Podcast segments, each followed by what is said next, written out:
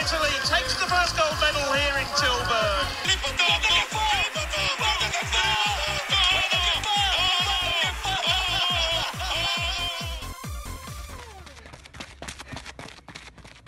Ciao a tutti e bentornati a una nuova puntata di Siamo di Corsa. Io sono Francesco Contran e con me, come sempre, c'è mio fratello Umberto Contran. Ciao Fra, ciao a tutti ascoltatori, bentornati per questa nuova puntata. Questa sera siamo in, in compagnia di un tecnico di fama mondiale che ha vinto sicuramente moltissimi titoli, eh, sia per quanto riguarda i campionati sia per quanto riguarda gare di maratona. È un'esperienza molto particolare da raccontarci perché abbiamo qui con noi questa sera Claudio Berardelli, che è un allenatore attualmente e si trova in Kenya. Ciao Claudio, benvenuto su Qui Siamo di Corsa. Come va? Ciao Francesco, ciao Umberto, tutto bene e vi ringrazio per l'invito. Grazie a te di aver, di aver accettato di partecipare. Eh, la tua storia sicuramente è una storia molto particolare, Claudio, perché tu, eh, appunto, come abbiamo letto un pochettino nel tuo curriculum, hai fatto un percorso di studi in scienze motorie e in realtà non ti sei gettato subito ad interessarti nell'atletica, ma ti sei occupato principalmente di ciclismo all'inizio. Ci racconti un po' la tua storia, come appunto qual è il tuo percorso di studi e come ti sei avvicinato a questo mondo che poi è diventato parte della tua vita? Ma in verità, mh, no, in verità ti devo subito correggere, io non mi sono buttato nel ciclismo dal punto di vista, diciamo, professionale, ma io ho praticato il ciclismo in gioventù fino alla categoria juniores, poi eh, ho intrapreso il corso appunto di scienze motorie all'Università degli Studi di Milano e diciamo che quando ero ancora... Eh,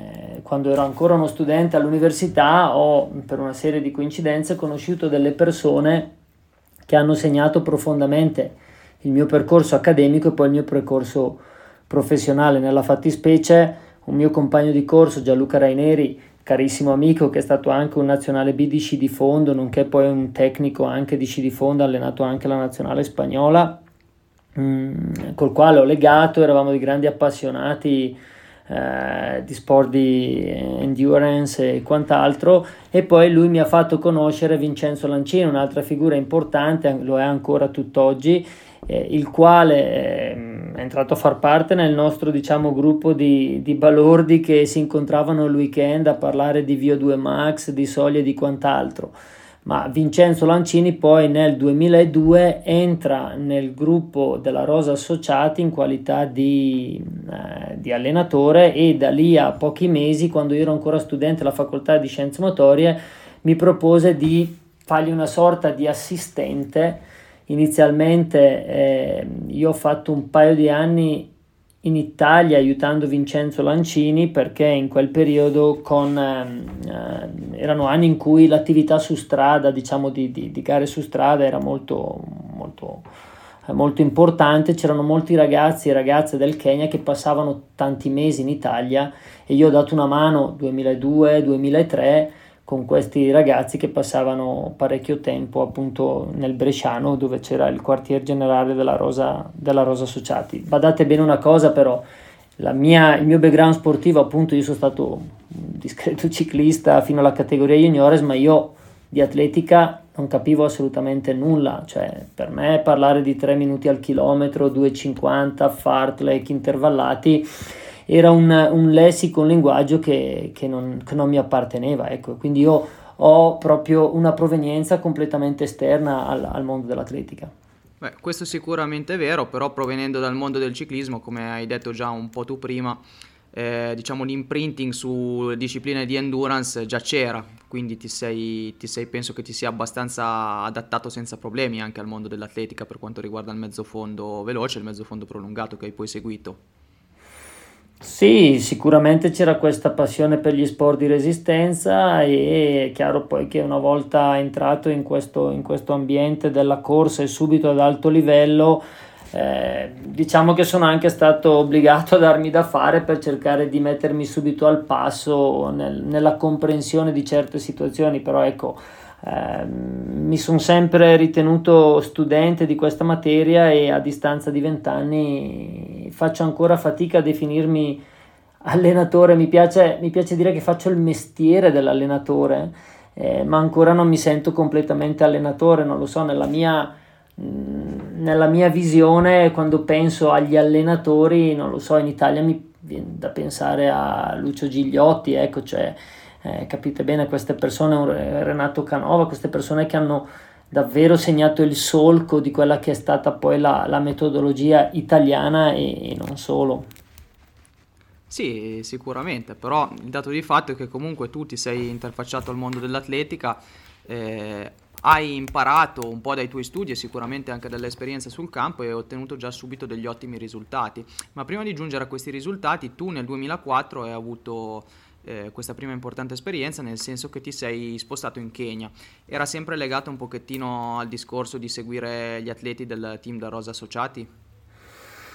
Sì, nel gennaio 2004 io ho avuto la fortuna di fare questo viaggio in Kenya, inizialmente è stato un viaggio, definiamolo conoscitivo, no? per capire un po' il mondo da cui questi, questi incredibili atleti e atlete provenivano e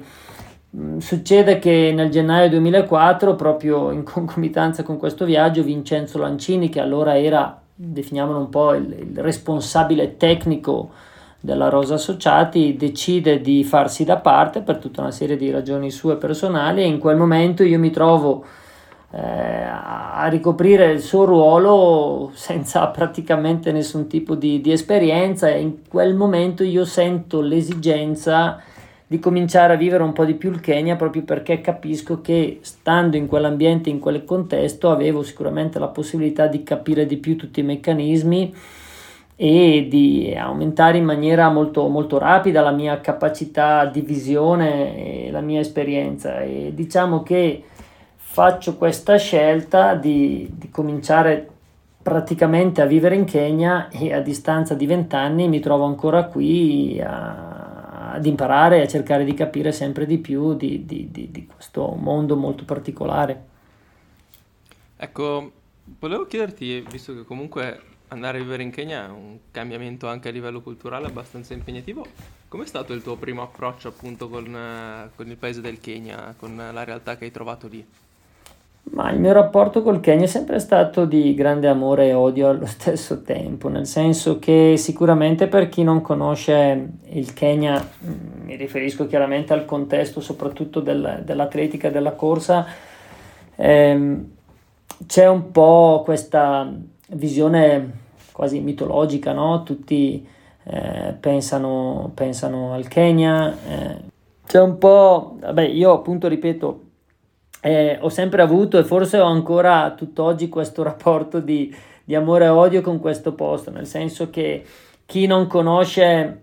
chi non conosce, o meglio, chi vede il Kenya da fuori pensa giustamente a questo posto anche un po' leggendario, no? famose, i famosi altopiani del Kenya, le strade rosse, questi gruppi di atleti eh, che tutte le mattine all'alba corrono ed è così in effetti, è così, però poi quando lavori qui devi scontrarti con una realtà anche per certi versi difficile, grande, grande rivalità tra i gruppi, grande eh, grande anche gelosia e per certi versi il fatto che comunque io sono e rimarrò sempre lo straniero in patria e quindi eh, ho dovuto trovare la, una, una mia soluzione per poter comunque andare d'accordo con tante difficoltà che ho incontrato e che, che oggi incontro ancora. Poi io mi sono sposato con una ragazza keniana e ho due bambini, Pietro e Filippo, di 4 anni e un anno e mezzo. E sicuramente questo mi ha aiutato molto. Sì, esatto, sono sposato con Claudia, coincidenza, ragazza keniana, giornalista sportiva, sono cioè, ci siamo conosciuti nel 2015, ci siamo sposati nel 2021, sicuramente questo mi ha dato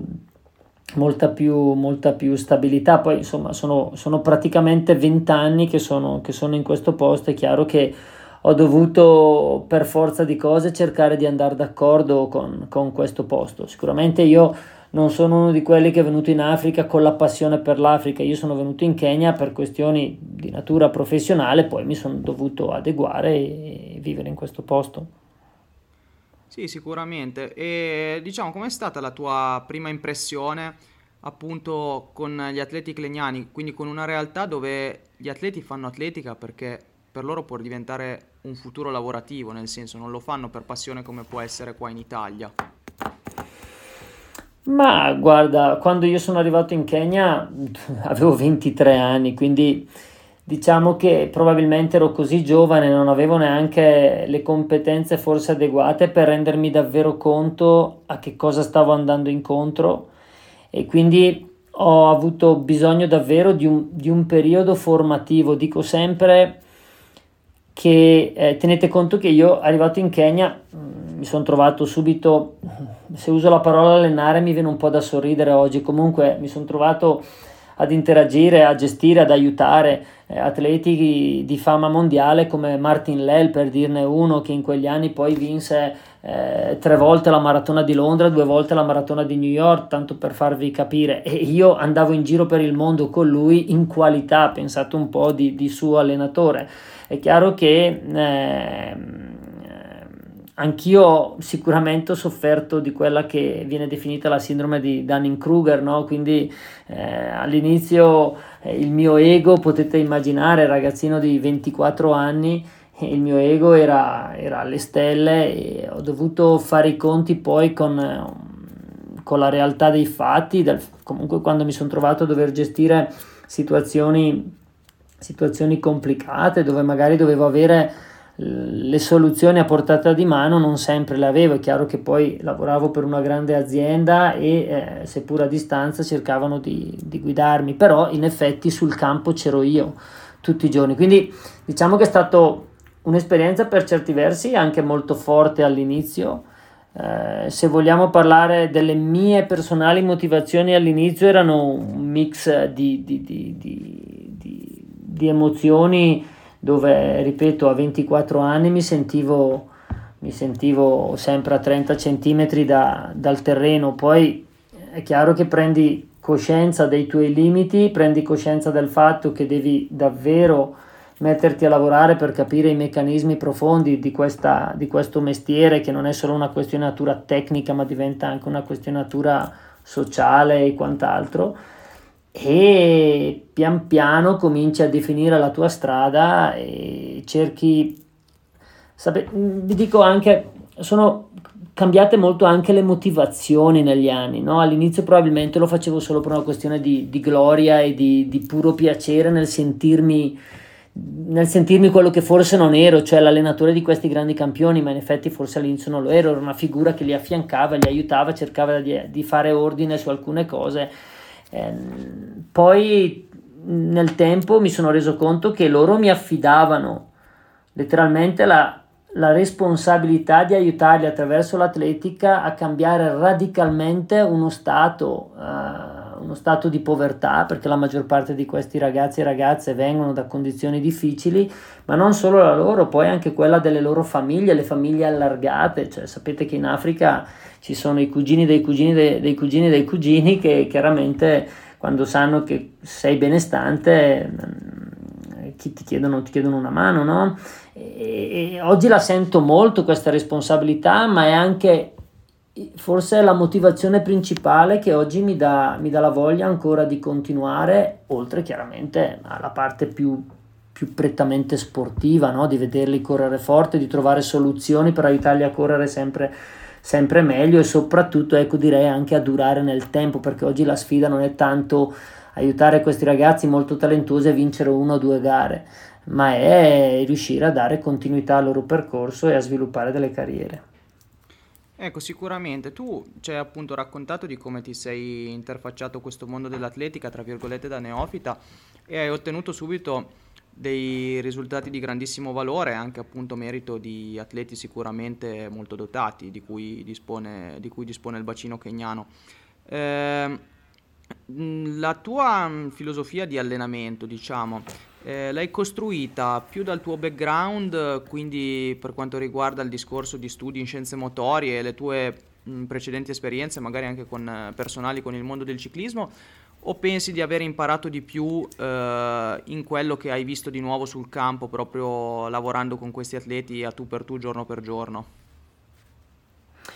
Ma diciamo così, è stato un percorso forse all'inverso, cioè prima, pur venendo da un percorso accademico con una laurea in scienze motorie, Diciamo che forse in un primo momento quello che avevo imparato sui banchi di scuola non mi è servito molto qui perché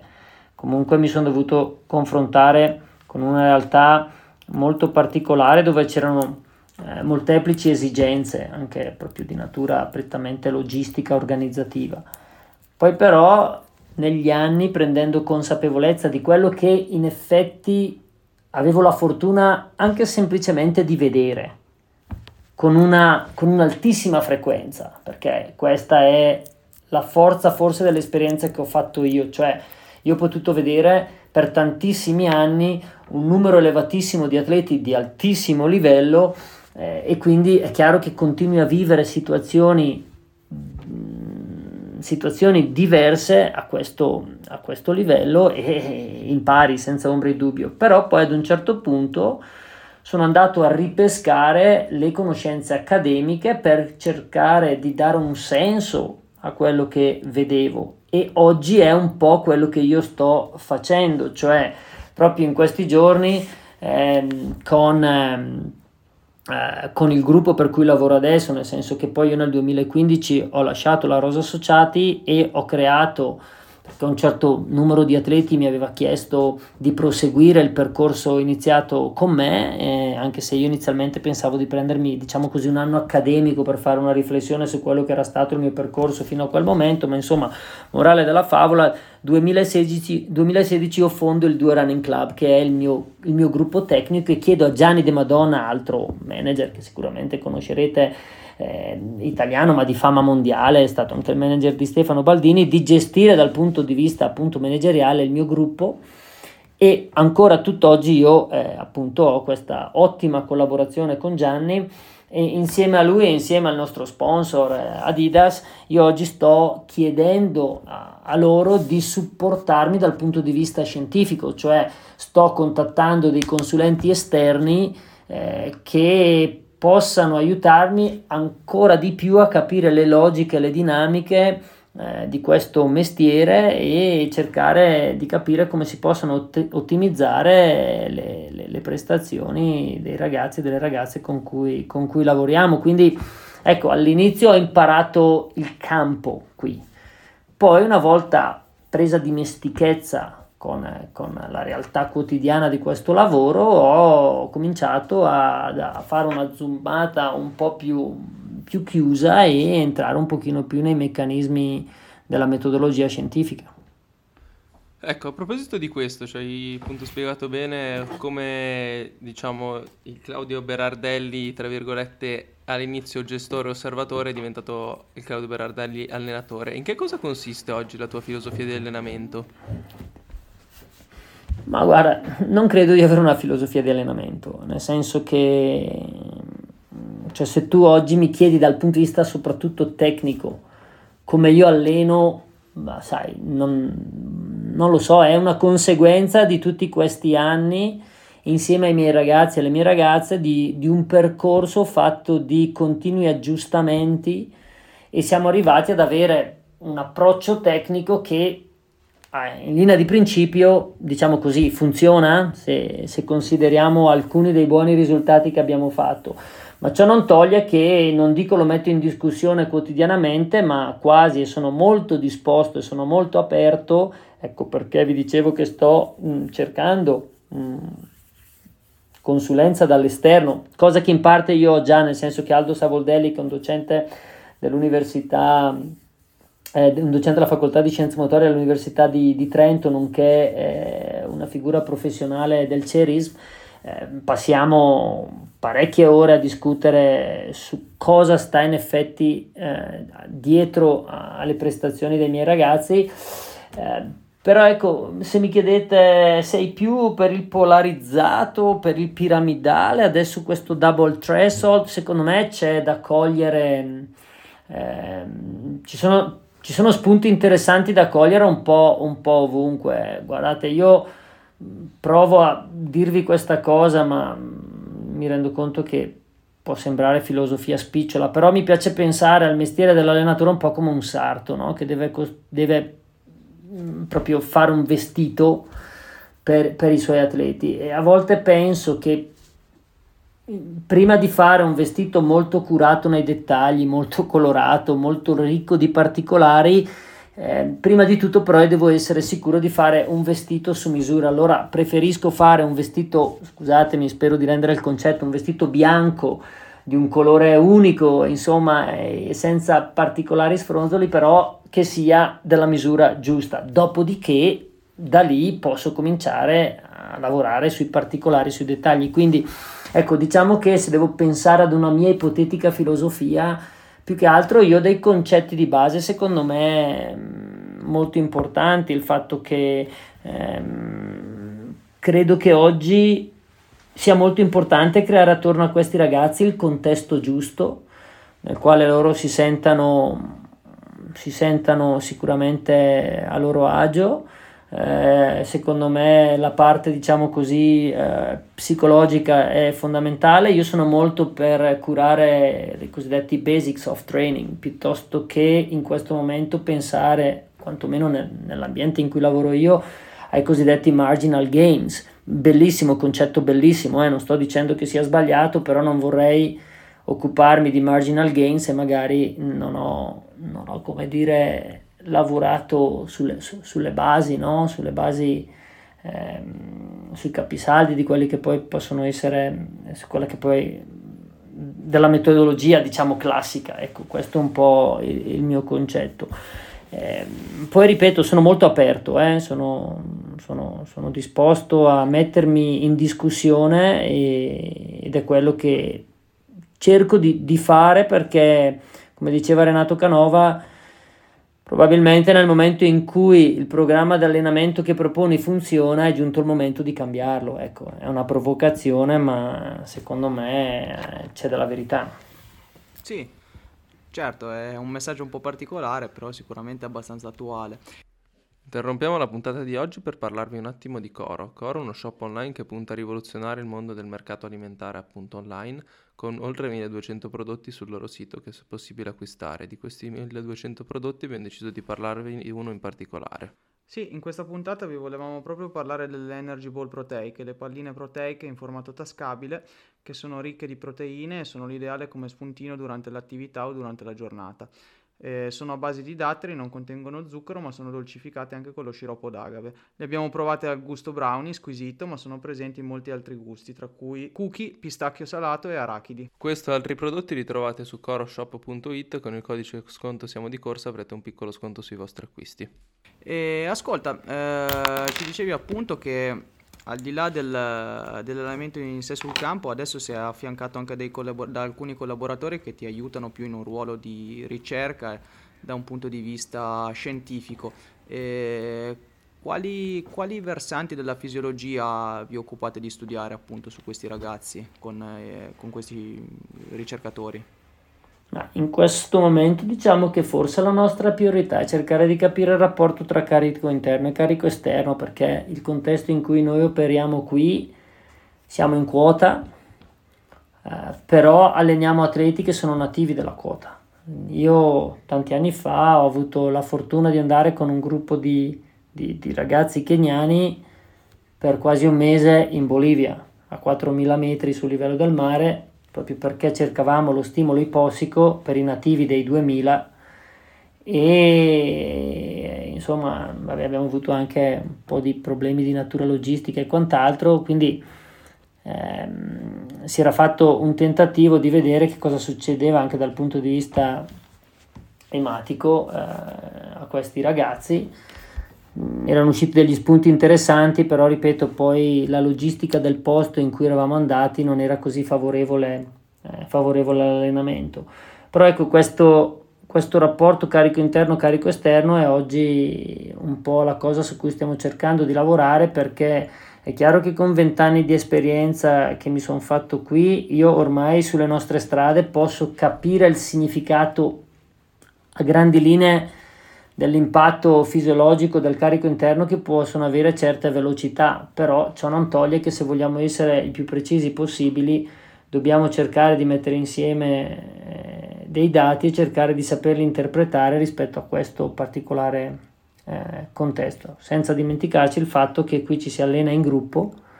che secondo me è un'arma a disposizione molto interessante, ma bisogna saperla un po' interpretare perché sennò diventa, diventa un, po', un po' pericolosa. Ecco. Poi ci sono, guarda, ti, ti, dico scusa, ci sono poi tanti aspetti che noi stiamo, stiamo analizzando, cioè an- entriamo molto anche nel dettaglio, per esempio io con i miei maratoneti faccio un sacco di sprint in salita e stiamo cercando di capire il valore eh, degli sprint brevi in salita per i maratoneti dal punto di vista del reclutamento muscolare, ecco, magari eh, ecco, senza entrare adesso mh, troppo in profondità, però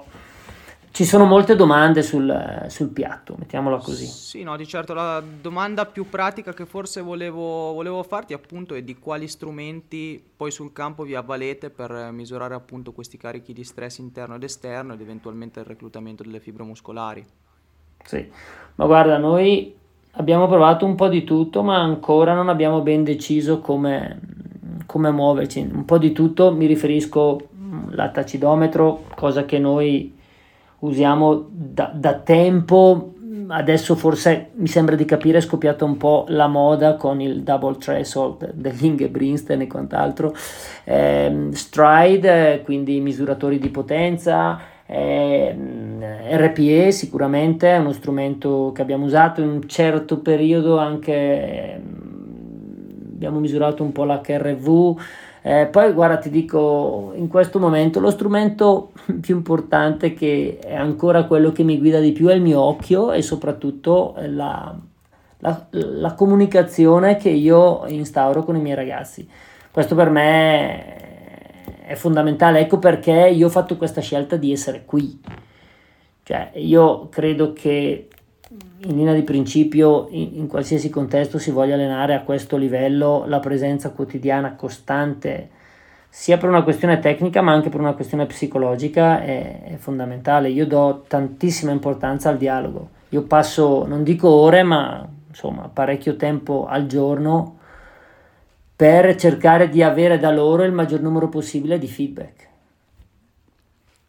Ok, tu nella tua carriera hai ottenuto moltissimi successi. Prima di chiederti quali sono stati i successi che hanno dato più soddisfazioni, però volevo chiederti una curiosità, perché i tuoi atleti hanno vinto dagli 800 metri fino alla maratona. Qual è la specialità che ti ha divertito di più allenare, se ce n'è una? Se vuoi ti dico qual è quella che mi dà più fastidio allenare, che sono gli 800 metri, nel senso che secondo me la pista perdona molto meno, eh, serve una capacità di fine tuning eh, molto elevata e eh, diciamo che eh, senza nulla togliere alla maratona, che forse è quella che mi piace di più allenare, detto francamente, però quella che mi rompe di più le scatole è, è la pista, in, in particolar modo gli 800 metri. Per assurdo ho avuto la fortuna di avere grande successo negli 800 metri, se pensate che ho avuto uh, uno, due, tre campioni del mondo che sono Gianni Jeb Kosgei, Alfred Kiruayego e Yunis Sum e in questo momento uh, ho la fortuna di allenare questo ragazzino Emanuele Vagnoni, secondo quest'anno uh, ai mondiali di Budapest ed è quest'anno il, il, l'atleta più veloce al mondo con l'1.42.8 e ha vinto anche la finale della Diamond League a Eugene. Ciò nonostante, eh, gli 800 metri, sapete, le componenti sono molte, no? eh, i discorsi legati agli aspetti neuromuscolari, l'anaerobic speed reserve, tutti questi aspetti che bisogna, bisogna, mettere, bisogna mettere insieme. Ecco, visto che hai citato eh, il tuo atleta Vagnoni sugli 800 metri, eh, mi viene in mente un'altra domanda a proposito della finale di Budapest. Um, quando sì, ci sono campionati in specialità, diciamo, in cui la tattica conta un po' di più come gli 800 metri, eh, voi, par- cioè tu con i tuoi atleti parli anche del tipo di possibile scenario e li prepari a cosa fare in caso la gara non si metta nella maniera in cui è prevista o lasci loro la libertà di, di fare secondo i loro istinti? Ma eh, direi il loro istinto o comunque le, le loro caratteristiche vanno assolutamente prese in considerazione, sia come attitudine alla gara, sia come caratteristiche fisiche. Eh, sicuramente eh, quando io eh, do le indicazioni ai miei mezzofondisti, la prima cosa che dico è che probabilmente non esiste una strategia, ma la strategia è proprio quella di non avere una strategia, ma di avere la capacità di sapersi adeguare a qualunque cosa succeda eh, in gara. Certo è eh, che eh, pensate agli 800 metri, probabilmente il margine di errore dal punto di vista tattico è perché credo che l'800 gli 800 metri sono forse una delle gare più difficili perché è la prima gara non in corsia, ma che si sviluppa ancora per certi versi a velocità elevatissime, quindi il margine di errore tattico è ridotto al minimo ti puoi concedere probabilmente neanche un errore, direi mezzo errore, e devi avere la capacità di saper reagire quasi a livello di subconscio, percepe- percependo quello che sta succedendo attorno a te e muoverti di conseguenza. Ora, ci sono atleti che hanno la capacità di farlo, non so se è una capacità innata, io credo su questa cosa ci stiamo eh, stiamo discutendo anche con, eh, vabbè, insomma, senza far nome, ma un consulente esterno, diciamo, un ex mezzofondista molto forte, non italiano, eh, nonché oggi docente in un'università di scienze motorie, ecco, mettiamo, in una facoltà di scienze motorie, eh, sulla possibilità di migliorare questa caratteristica attraverso eh, un allenamento ehm, con, con, il, con, i video. Quindi ehm, continuare sì, a guardare. che fanno i giocatori nel calcio, nell'NBA che riguardano sì, le una... partite. Sì, video analisi, adesso non so se si può definire in sì. questo modo, ma continuando a riguardare situ- situazioni di gara c'è proprio un'assimilazione a livello anche eh, di subconscio, probabilmente di una capacità poi di gestione eh, delle situazioni in gara. Ecco. Sì, Però l'impressione, che... scusa ti interrompo un attimo, l'impressione che ho avuto io ai mondiali di Budapest fosse che eh, vabbè, i due atleti più forti fossero uh, Arop e Vagnoni, ma Marco Arop, uh, che ha sempre fatto tutte le gare mettendosi davanti, con la mossa di mettersi in fondo, non voglio dire che ha un po' spiazzato gli avversari, ma ha un po' uh, giocato a poker in, in quella gara lì, ha, ha, un po' sorpreso comunque gli avversari, perché poi quando è partito nessuno sapeva cosa stava facendo perché non era davanti come al solito, quindi in un certo senso ha mischiato un po' le carte e forse è quello che l'ha fatto vincere, o forse semplicemente il fatto che era più forte. Però no, no, era... Hai assolutamente ragione, nel senso che eh, vanno dette alcune cose nello specifico della finale dei mondiali di Budapest. La prima è che apparentemente Arop ad un certo punto, poi secondo me ha un po' giocato nel mazzo, cioè nelle sue interviste post gara. Inizialmente lui ha detto che con il suo allenatore non aveva eh, identificato quella strategia, cioè lui sapeva di avere forse più frecce al suo arco e Dice, lui ha detto inizialmente che nel momento in cui sono usciti e quando doveva scendere la corda, praticamente lui si è trovato in quel momento a fare una scelta ed è finito dietro e si è adeguato a quello. Ma il fatto che lui probabilmente abbia corso in un modo completamente diverso da quello a cui lui era sempre abituato, era anche dettato dal fatto che aveva una, una condizione fisica che gli permetteva di fare qualunque cosa eh, lui volesse fare. In questo senso però mi piace anche spezzare una lancia a favore di Emanuele Vagnoni che è un ragazzo giovane, perché è un ragazzo giovane, il quale si è trovato davanti, si è trovato, qualcuno lo ha per certi versi accusato dicendo no ma tu hai sbagliato, non dovevi stare davanti, però ragazzi voi sapete che, ripeto, gli 800 metri si, si sviluppano... Le decisioni i, le, le, prendi in una frazione di secondo. Eh. E lui ha avuto, esatto, lui ha avuto il coraggio di stare davanti, perché ci vuole coraggio a volte a stare davanti, impostare una gara di testa, pur essendo stato anche lui preso di sorpresa da, da questo atteggiamento tattico di Rob. E poi c'è stato, ahimè, un momento un po' difficile verso i 200 dalla fine, quando eh, Emanuel si è un po' scontrato e spintonato con l'atleta l'atleta del Botswana e lì è stato proprio il momento in cui Arop stava andando e diciamo eh, Emanuele ha un po' perso il momento. Però io credo che insomma in quel tipo di gara così gestita Arop era in quel, in quel momento in quel giorno specifico era superiore. Venendo invece forse alla domanda iniziale di questo lungo discorso, quindi qual è il, quella prestazione che, quel, quel, quel, successo che ricordi con più piacere di tutti gli atleti che hai seguito fino ad oggi? Ma ti direi la prossima, nel senso che, eh, sai, qui c'è una cosa un po' particolare e anche per certi versi fastidiosa, cioè qui oggi vinci, non so, dico una medaglia ai mondiali, una medaglia olimpica, dopo tre o quattro giorni praticamente te ne devi già dimenticare perché c'è già qualcos'altro eh, su cui lavorare perché il mio gruppo è un gruppo di 35-40 atleti, perché il mercato, perché questo è un mestiere, una professione, abbiamo delle esigenze anche di mercato, ce lo impone e quindi insomma sei sempre, sei sempre sotto pressione, sei sempre alla ricerca del, del, del prossimo obiettivo. Poi certo ti dico, sono, sono, affezionato negli ultimi anni, magari a, pensate anche quest'anno ai mondiali di mezza. A Riga io ho avuto la fortuna di avere due atleti che hanno vinto l'oro, Sebastian Chimaro e l'argento, Margaret Celimo, sulla distanza della, della mezza maratona. Sebastian Chimaro a un mese circa dal, dall'evento aveva un, un piccolo problema tendine d'Achille e eravamo quasi certi di cancellare. Poi siamo riusciti attraverso l'intervento dei miei fisioterapisti qui e forse anche un po' di fortuna, non lo so, a mettere in ordine le cose, però il tempo a disposizione era poco e siamo riusciti a mettere insieme, lui è molto talentuoso, un ragazzo incredibile, a mettere insieme del lavoro e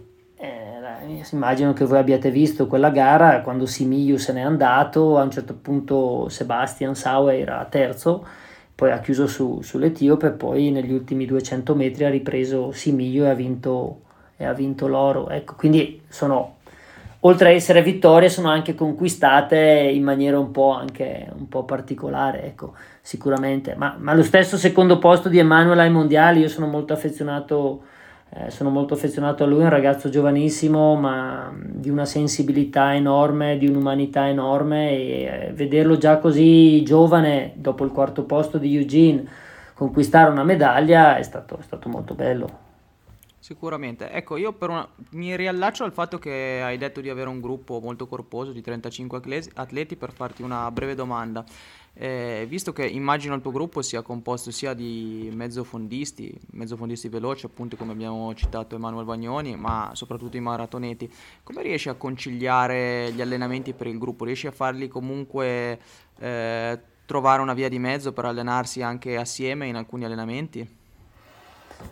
Ma, um, sai, le situazioni sono molteplici, quindi ci possono essere per assurdo momenti in cui Wagnoni corre anche con i maratoneti, però è chiaro che eh, in linea di principio bisogna, bisogna organizzare il lavoro per garantire a tutti l'assistenza necessaria, quindi la mia giornata tipo, giusto per darvi un'idea, io abito a Eldoret, che è a circa 45 minuti da Capsabe dove io ho il centro d'allenamento, quindi io dal lunedì alla domenica è molto totalizzante questo lavoro. Dal lunedì alla domenica io mi sveglio diciamo alle, alle 5 a 5.45 5.50 esco di casa mi porto uh, appunto nella zona di Capsale dove abbiamo il centro allenamento e dove ci, ci, alleniamo. In genere presto al mattino si lavora con i maratoneti ho un gruppo uomini e un gruppo donne ho degli assistenti allenatori eh, uno di loro è Abel Mutai, un ex atleta bronzo alle Olimpiadi di Londra sulle siepi. Eh, e poi in genere il mezzofondo, i mezzofondisti lavorano verso, verso metà mattina, poi si torna al camp, c'è tutta la fase legata alla fisioterapia, io faccio molto anche da supervisore a queste cose, c'è tutta la parte dell'allenamento funzionale laddove è necessario per quegli atleti che magari sono stati infortunati o comunque sono atleti che hanno bisogno di lavorare in un certo modo e poi come vi dicevo prima c'è tutta quella parte di comunicazione che per, me, che per me è fondamentale. Capite bene che quando hai 35 ragazzi ne hai voglia di chiacchierare perché eh, insomma ce ne, ce ne, sono di cose da, da raccontarsi, no? E quindi ecco, è un sistema, sapete, sono vent'anni che sono qui, è un sistema abbastanza così ormai eh, oliato, no? Che, certo che, che, che, viaggia tutti i giorni a, a 200 all'ora e si cerca di, di tener botta. Non è facile ragazzi, eh, vi dico la verità, io sono sicuramente vivo per il mio mestiere, però eh, come vi dicevo prima è, è, è molto per certi versi è molto stressante perché eh, sapete è un po' lo sport di alto livello, puoi lavorare bene, puoi comportarti bene e poi comunque a volte i risultati non vengono e non è che qui insomma ti giudicano da come lavori, ma ti giudicano per lo più dai risultati e quindi in fin dei conti eh, poi sai, ehm, tutti dicono, ah, alleni i kenyani. No, io non alleno i kenyani, io alleno Amos Kipruto, Benson Kipruto, Margaret Celimo, Erin Kimais, cioè per me, per me sono i miei ragazzi, hanno un'identità individuale, hanno dei nomi, hanno i loro problemi, hanno i loro background, le loro storie familiari e, e sono, sono, individui. Eh, certo, vengono dal Kenya, ma per me oggi da dove vengono è relativo, no? È, non so se, se, se rendo l'idea. Ecco. Ass- assolutamente, io proprio a proposito di questo vorrei farti un'altra domanda che sicuramente ha mille risposte, mille sfaccettature, però ecco, senza entrare troppo nel dettaglio, un po' per sentire il tuo parere, che questi ragazzi abbiano una marcia in più sicuramente rispetto eh, agli atleti di tutto il resto del mondo per quanto riguarda il nostro sport eh, è, è, palese, è evidente appunto. Eh, secondo te, poi appunto sono state avanzate mille ipotesi riguardo questo tema, eh, quali sono le ragioni dietro questa supremazia, se vogliamo dirlo? Cioè, nel senso, sono state citate molte ragioni, quindi dall'alimentazione alla corsa in gruppo, all'altura, tutte, alle fibre muscolari, alla loro composizione corporea, tutte queste cose qua. Dal tuo punto di vista, quali possono essere le ragioni di questa, di questa supremazia, appunto? Ma come hai detto tu, sono state avanzate mille ipotesi, ma in effetti una soluzione non è ancora stata trovata, nel senso che ci sono parecchi studi che hanno cercato di capire, di, di, di interpretare questo fenomeno. Io ci ho fatto una laurea, una tesi di laurea eh, sul fenomeno maratona eh, sul fenomeno Kenya in, in maratona. Eh, ma guardate, mh, mm, credo che il segreto sia proprio quello di non cercare un aspetto, ma forse di pensare che ci sono molteplici aspetti che si sono incastrati alla perfezione, tra l'altro in un contesto territoriale molto particolare, perché quando si parla anche di atleti keniani è chiaro che non vengono da Mombasa, vengono dagli altopiani e anche eh, sugli altopiani vengono da, eh, da, una, da una, regione piuttosto, piuttosto piccola. Ecco, eh, è chiaro poi che c'è un aspetto secondo me da non sottovalutare che è quello legato al fatto che oggi qui c'è la cultura della corsa. Io non sono un esperto di calcio, non sono mai stato in Brasile, ma posso immaginare che i brasiliani siano forti di calcio perché i bambini fin dalla, da, da, da, una giovanissima età sono con un pallone tra i piedi e sviluppano delle skills eh, che, che, poi li rendono, li rendono, quelli che sono. Mi piace pensare che i neozelandesi sono forti a rugby e non penso che la Nuova Zelanda sia molto grande. Probabilmente sì, è lo sport nazionale in Kenya e quindi eh, ecco, per forza di cose i piloti sono quelli che corrono e per il bravo, di imitazione eh, Ecco, poi è chiaro che possiamo entrare nel, nel discorso più fisiologico, pare che loro abbiano una capacità di sostenere eh, percentuali di VO2 max più elevate, c'è qualcuno che sostiene che loro abbiano una capacità di sostenere la fatica per, più, per, per tempi più lunghi, e però qui dovremmo interrogarci sul concetto di fatica e quindi entrano in gioco anche i concetti di durability e tante cose. Io ho un po' smesso di eh, cercare le risposte a, queste, a questa domanda che è affasc- molto affascinante, no? Ehm, tra l'altro, se poi pensate che il dominio nel mondo non è solo del, degli atleti keniani, ma ci sono anche gli etiopi, gli ugandesi, qualche eritreo, quindi parliamo dell'East Africa, ok? con probabilmente caratteristiche molto diverse, se pensate soprattutto ai keniani e agli etiopi, insomma, eh, per tante ragioni eh, io non sono, non sono non so, un antropologo e eh, quindi adesso non voglio entrare nel merito, ma sicuramente ci sono delle forti differenze. Eh, ripeto, mh, credo un mix di tanti fattori, motivazioni intrinseche, motivazioni estrinseche che li spingono comunque eh, a vivere l'atletica. Ecco, c'è un aspetto secondo me importante che, sul, sul quale a volte mi piace fare questa riflessione. Se pensate, Ehm, Vabbè, innanzitutto il bacino d'utenza è enorme, cioè c'è un sacco di gente che qui prova a correre perché è un paese in via di sviluppo che ai giovani ventenni non dà molte prospettive di lavoro e quindi spesso in questa zona, in quest'area, eh, tutti hanno un cugino, un parente lontano che magari ha fatto, fa l'atleta e magari ci provano anche loro, però c'è un aspetto molto interessante. In Italia, se ci pensate bene, non so se siete d'accordo con me, però per poter diventare un professionista al 90% devi provare ad entrare in un gruppo sportivo militare. Ti direi al 99% perché che io sappia ce ne sono un paio di atleti professionisti italiani fuori da un gruppo militare. Esatto, ecco, detto questo, mi sembra di capire che per entrare in un gruppo sportivo devi farlo in, un, in una fascia d'età che è quella, non dico da, da, nella categoria junior, ma insomma quando sei ancora piuttosto, piuttosto giovane eh, quello che succede qui è che ci sono molti ragazzi che proprio perché non hanno, non hanno altre alternative passano tanti anni, pur non essendo professionisti, ad allenarsi, anche perché qui hanno la capacità di, di arrangiarsi, quindi spesso grazie alle conoscenze che ne so io con un atleta professionista vincente, questo li mantiene, gli paga una stanza eh, vicino ai, ai, grandi training camp, per esempio vicino al mio training camp, e quindi la mattina quando noi facciamo allenamento ci sono sempre gli esterni che si aggregano, no? Poi hanno mh, mm, a volte anche chiaramente la perseveranza di, di, di, di continuare per, per, per anni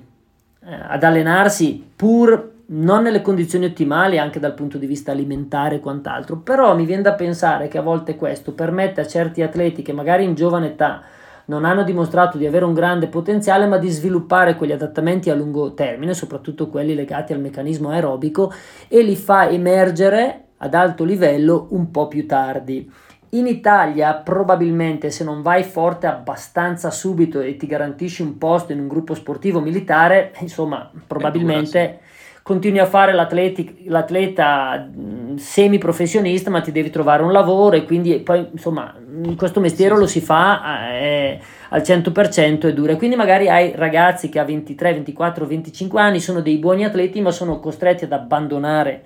l'atletica proprio perché devono, devono vivere in, in qualche modo. Invece qui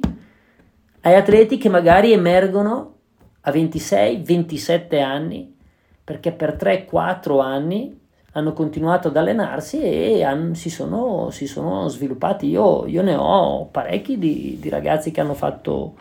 hanno fatto, questo percorso. Sì, chiarissimo. Uh, volevo farti una domanda veloce. Ci hai parlato molto di comunicazione con i tuoi atleti. Sei da vent'anni in Kenya. Hai per caso imparato la loro lingua, lo Swahili, o comunicate in inglese?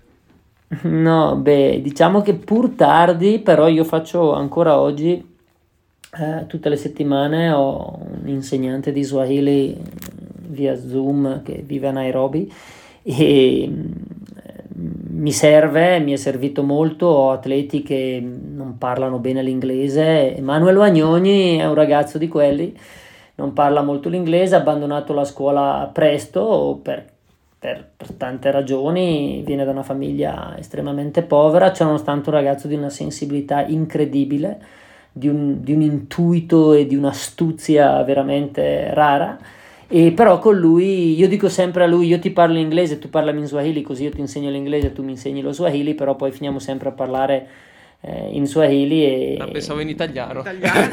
sì.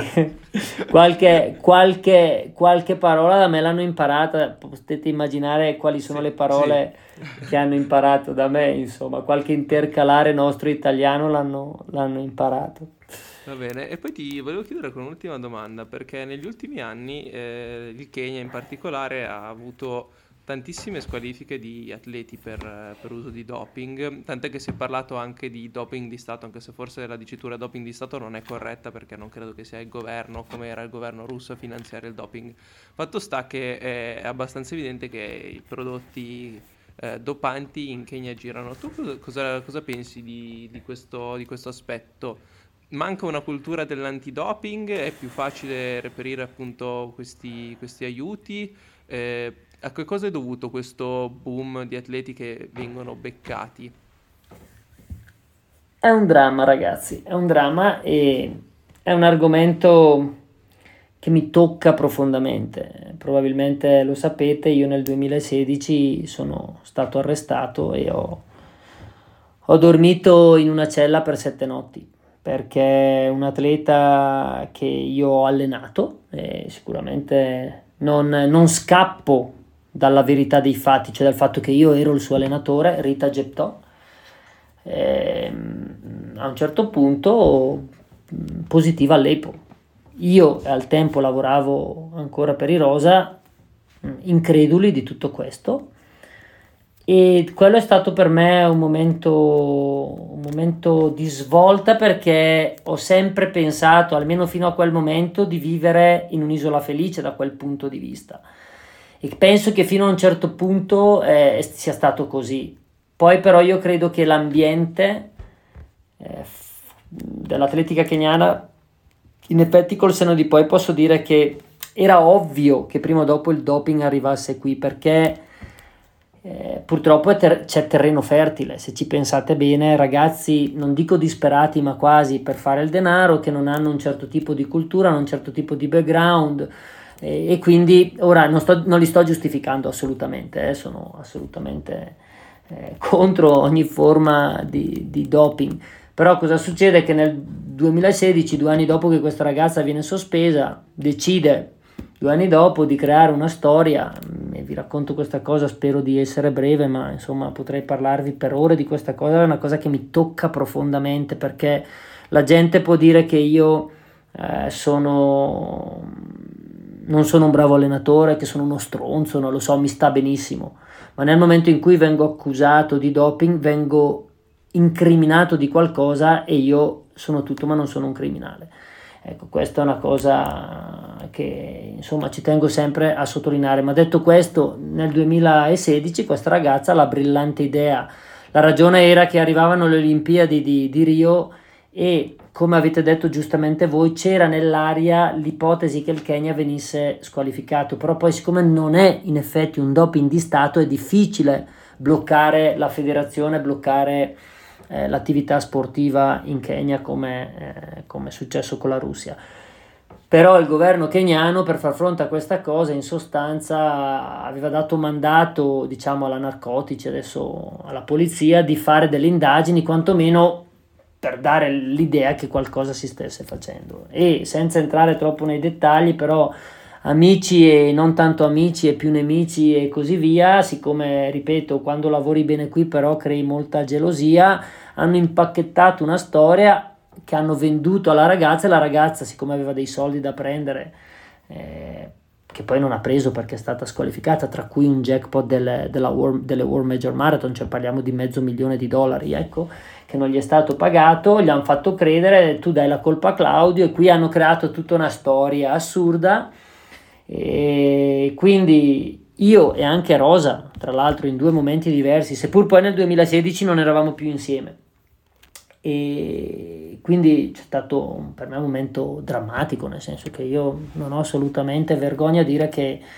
eh, ho pianto, ho pianto, ho pianto in cella e mi domandavo che cosa ci faccio qui perché pertanto, insomma, la, do a tutti il beneficio del dubbio. Eh? Eh, qualcuno può dire che sto raccontando delle storie per nascondere qualcosa, ma insomma eh, non mi interessa, io so chi sono, so quello, quello, che ho fatto e so quello che faccio e come lo faccio soprattutto, però quando sei accusato di qualcosa e ti trovi in una prigione keniana tra l'altro, voglio dire, eh, e, e, sei colpevole, probabilmente te ne fai una ragione, ma quando sei innocente, eh, vi, vi garantisco ragazzi che è una sensazione terribile. E io dentro di me dicevo ma chi, chi, chi me lo fa fare? Tiratemi fuori di qui, io ritorno in Italia e non torno più. Dopodiché una volta fuori, vabbè, 40 giorni mi hanno ridato il passaporto, sono tornato in Italia, le autorità italiane mi hanno detto non tornare più in Kenya, un paese con un livello di corruzione perché c'era un caso aperto, io dovevo rispondere di fronte a un giudice però poi un po' il mio orgoglio personale, un po' anche ripensando a tutto quello che avevo fatto e soprattutto i miei ragazzi, devo dire che i miei ragazzi mi hanno aiutato tantissimo in quei momenti perché mi sono stati molto vicini e mi hanno fondamentalmente chiesto di non, di non andarmene e di credere nel nostro progetto, credere in quello che stavamo facendo. E quindi nonostante le autorità italiane non mi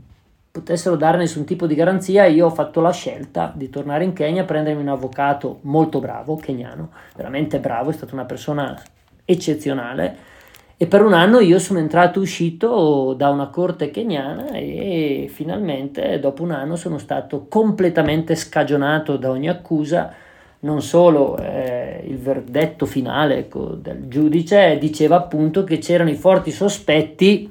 che Rita Geptò avesse creato questa storia per nascondere